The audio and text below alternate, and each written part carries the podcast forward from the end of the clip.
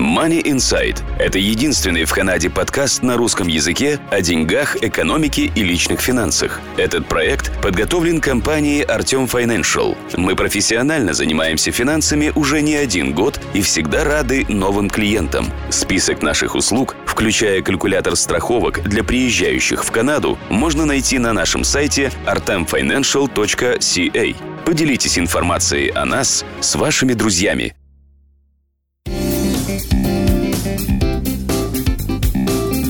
Здравствуйте, это Money Insight, подкаст о деньгах и финансах компании Артем Financial. И я, Марина Буланцева, рада встрече с вами. Что приятнее, морковный сок или рюмка коньяка? Овсянка или шоколад? Странные вопросы. Конечно, мы бы предпочли удовольствие. Однако не все они безобидны. О вредных привычках, связанных с курением, наш сегодняшний подкаст. Казалось бы, о чем речь? Табакокурение нынче не в моде. Процент курильщиков снижается ежегодно. Однако, если верить одному из старейших медицинских журналов The Lancet, несмотря на пропаганду здорового образа жизни, в мире 1 миллиард 14 миллионов курильщиков. Сайт costfingercanada.com утверждает, что в Канаде ежегодно продается около 28 миллионов сигарет. Если исключить несовершеннолетних детей, то, раздав по одной, их вполне хватит на каждого взрослого. Правительство вроде бы борется с производителями сигарет, увеличивая налоги, ну а те перекладывают свои затраты на потребителей. Табачные изделия в Канаде облагаются двумя видами налогов. Один представляет собой фиксированную сумму от единицы продукции, другой – процент от цены товара.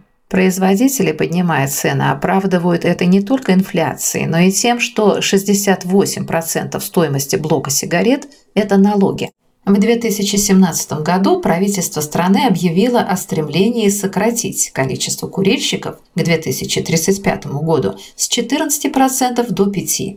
Табачные компании ответили, что цены неминуемо взлетят, а покупатели будут искать выходы на поставщиков контрабандной продукции конце 2021 года белорусская экономическая газета опубликовала любопытный рейтинг, основанный на данных средней стоимости пачки сигарет, годового дохода граждан и количества потребления табака в 104 странах мира. Всего дороже курение обходится жителям Австралии – 25 долларов 63 цента за пачку с 20 сигаретами, а также жителям Новой Зеландии, Ирландии и Великобритании. Внизу рейтинга цен стоимость пачки сигарет в Нигерии, Казахстане и Армении – около 1 доллара или немного выше. Белорусские курильщики платят доллар 60 центов за пачку. Российские и украинские почти в три раза дороже – 4 доллара 40 центов и 4 доллара 65 центов. На этом же сайте можно найти данные о том, какой процент дохода съедает курение. Больше всего платят за свою привычку жители Ямайки 38% годового дохода, Доминиканы 41% и Уганды 44%. Меньше всего 4-5% годового дохода жители Люксембурга, Швейцарии, Японии, Кувейта и Южной Кореи. К сожалению, сайт не приводит канадскую статистику, но если принять за среднюю стоимость условные 15 долларов – цены в зависимости от провинции могут отличаться, то получается, что житель Канады, выкуривающий пачку в день, по сути, из 12 месяцев года, месяц, а то и полтора работает во благо табачной промышленности, ведь он тратит на продукцию 5400 канадских долларов в год. Однако в защиту курильщиков есть другая, в кавычках, статистика. На выкуривание одной сигареты тратится около 7 минут. Умножьте это время на количество сигарет, и вы узнаете, насколько рабочий день курильщика меньше, чем у тех, кто заботится о здоровье. Все мы знаем, что капля никотина убивает лошадь. Однако казахстанский сайт InBusiness развеивает эту легенду. Он пишет, что чистый никотин был выделен 200 лет назад. Тогда же была определена доза, которую не может выдержать организм животного. Для лошади, в зависимости от массы, фатальная доза примерно 70 капель. Данные о воздействии никотина на человека разнятся. Некоторые источники утверждают, что после выкуривания пачки сигарет в кровь человека поступает примерно 2 капли никотина. Но то, что выдерживает один человек, может оказаться роковым для другого. Причем к трагическому итогу ведет не только никотин, а и продукты горения, токсины и канцерогены. По данным журнала The Lancet, ежегодно так называемая табачная эпидемия уносит жизни 8 миллионов человек – от табака страдают и активные, и пассивные курильщики. Когда на кону огромные деньги, то отказываться от прибыли не собирается никто. Дым от сигарет врезен, значит, надо сделать их бездымными. Как? Их нужно не поджигать, а нагревать. Эту идею пытается осуществить Филипп Моррис Интернешнл, заявляя политике бездымного будущего – Smoky Free Future. В Швеции на смену обычным сигаретам пришел так называемый снюс – измельченный увлажненный табак. Однако у снюса свои побочные эффекты – от кариеса до онкологии. Кто-то переходит на вейпинг, утверждая, что это более безопасная альтернатива сигаретам. Увы и ах. Никотин, диацетил и прочие химические прелести при вдыхании провоцируют целый букет заболеваний.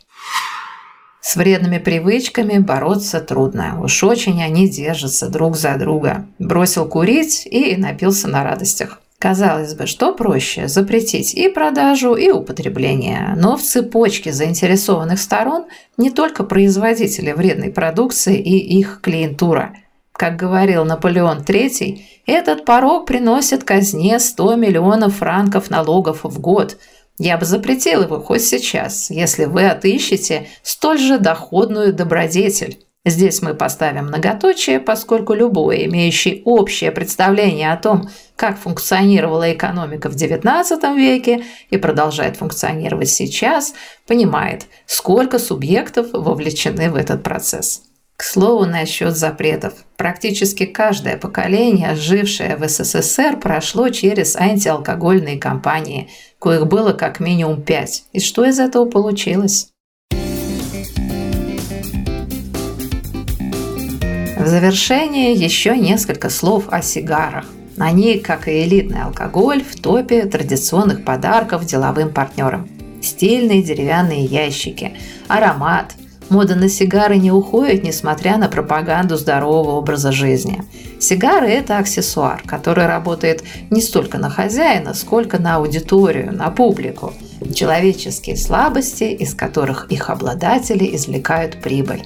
Неравнодушны к сигарам и коллекционеры. Они тратят огромные деньги, приобретая не только сигары, но и пепельницы, мундштуки, трубки, зажигалки, спичечные коробки, Однако коллекционирование – это другая история. Как сказала одна моя подруга, есть люди, из-за которых начинаешь курить, а есть те, ради которых бросаешь.